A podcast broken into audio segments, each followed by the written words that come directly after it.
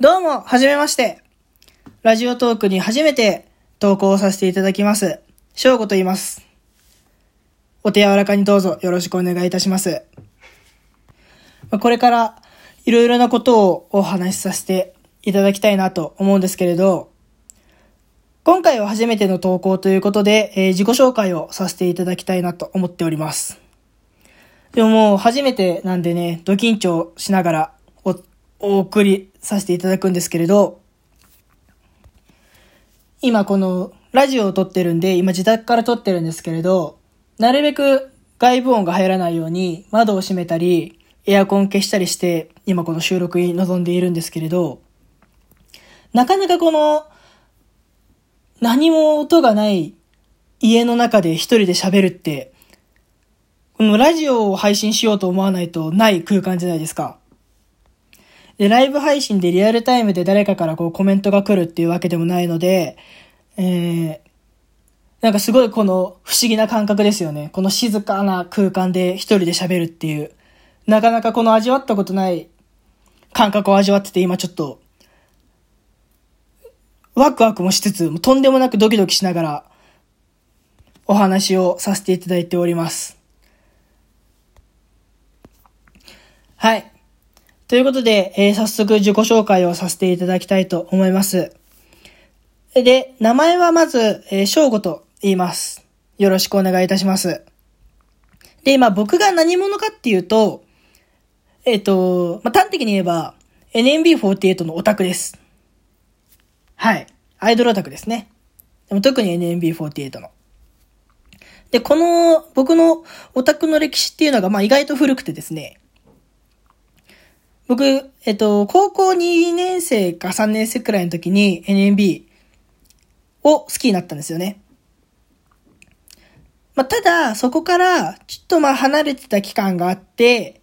で、大学4年生の時にまた NMB を好きになって、今に至る。っていう感じです。で、僕、今に至るって言っても僕まだ社会人の2年目なので、えー、NMB を好きになった、今連続しては2年弱くらいですね。で、離れる前を除いたらまあ4年弱くらい NMB のオタクをしているという感じです。はい。ちなみに僕出身が神奈川県でして、で、えっと、まあ、生まれてから高校を卒業するまでずっと神奈川に住んでいたんですけれど、大学の4年間だけ関西に行ってたんですよね。のでそれも大学になって改めて NAB を好きになるきっかけになったかもしれなくて、今はすごく大学、関西の大学に進学したことをラッキーだったなと思っております。大学行くときはそんなに考えてなかったんですけどね、NB に会いたくて関西に行こうとは。まあちょっと思ってました。5%ぐらいちょっとだけ思ってたんですけれど、まあまた別の理由でちょっとね、関西大学に行って、で、大学4年生の時にですね、NB のライブを見に行く機会があって、そこでまた、改めて好きになるという、そんな僕のオタクの経歴でございます。で、えー、一昨年ですね、大学を卒業しまして、えー東京の方に戻ってきて、今社会人をしているという感じです。大学を卒業するときはですね、社会人になったら自然とオタクを辞めるのかななんて、まあ思っていたわけなんですけれど、まあ東京にも行きますしね。まあ大阪、まあ基本的にやっぱ活動の場が NMB は大阪なので、まあなかなかそんなオタクしてる時間もないし、自然となんかこう離れていってしまうのかななんて、まあ思っていたんですけれど、全くそうならなかったですね。そう、これも自分でもちょっと驚いてるんですけれど、全然その、オタク熱というか、NMB 熱が冷めることもなく、この2年弱走り、2年弱 ?2 年弱じゃないですね。社会人になってから1年と少し、1年と3ヶ月くらい、まあオタクとして走り切ってきたなっていう感じです。今はあの、コロナの影響で、劇場、NMB のあのナンバーにある劇場がやってないので、えー、行けないんですけれど、自粛前は月1くらいで大阪の劇場にも行ってました。まあ、それくらい NMB が好きなやつです。ちなみに、あのー、推しメンは川上千尋ちゃんっていう子なんですけれど、実は彼女もラジオ配信をしているんですね。ただ、ラジオトーク、このアプリじゃなくて、レックっていう、えっ、と、ユームがやってるやつですね。で、えー、ラジオをしているので、もし皆さんよかったら、ツイッターとか見てね、なんか可愛いなって思ったら、聞いてみてください。まあ、あの、顔がもうべらぼうに可愛いんですけど、本当にめちゃめちゃ可愛いんですけれど、普通に話とかも面白いので、ぜひ一度聞いてみてください。もう素晴らしい推し面ですね、本当に。いい推しです。で、えっ、ー、と、前置きが長くなりましたが、まあまとめると、本当に超まとめるとめちゃめちゃ NMB が好きなやつです。ただのね。で、まあ働いていると。働きながら NB めっちゃ好きでオタクしているっていうやつです。そんな僕がなんでこのラジオトークを始めようかっていうお話をさせていただければと思うんですけれど、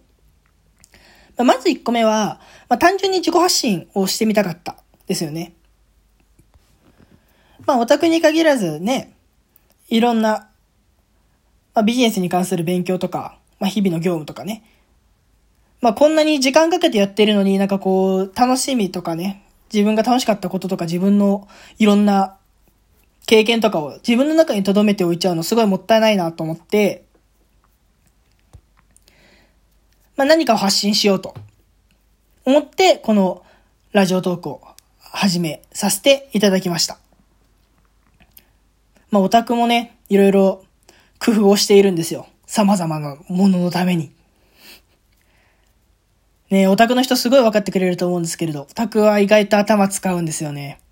そんなもう、ねえあ、もうなんか脳をバカにしてただただ足を運び続けるだけじゃないんですよ。意外といろいろね、作戦とか意外といろいろあるんですよ。じゃ、そんなところのお話もさせていただければなと思います。はい。で、まあそれでまあ自己発信をしたいってなった時に、何の話をしようかなって思ったんですよ。って考えた時に、まあ僕そんなにすごいスキルを持っているわけでもなければ、まあ特別な功績を残したわけでもないんですよね。まあこう自分が何かを自己発信しようって思った時に、やっぱりそのすごい YouTuber の人とか、いろんな、まあ、ビジネスマンの人とかを見るんですけど、まあ、その人たちと同じレベルの発信をしようと思うと、ねその、すごいですからね、あの人たちは。やっぱりなかなか叶わない。叶わないというか、叶いようもないというか。僕はあの、キングコングの西野昭弘さんの YouTube とかを見たりするんですけど、見るというか、あれ音声の発信、配信なので、まあ聞いたりするんですけれど、いや、とんでもなくすごいですよね。やっぱりあの自分がやっている、持ってるスキルとか、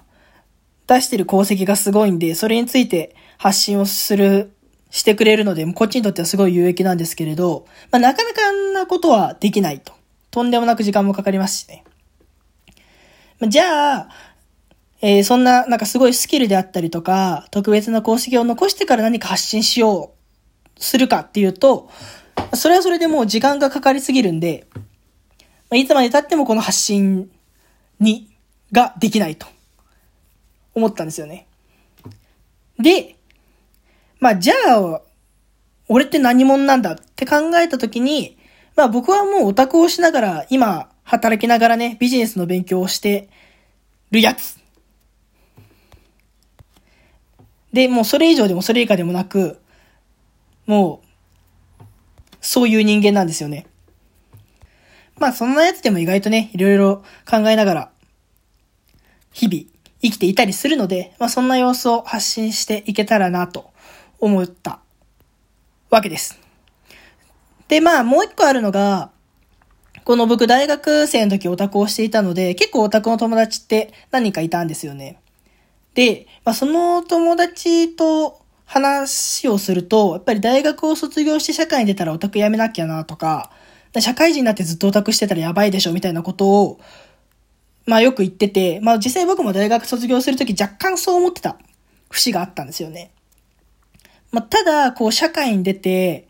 えー、実際働いてみると、別にそんなこともないなっていうのが、まあ正直な感想なんですよね。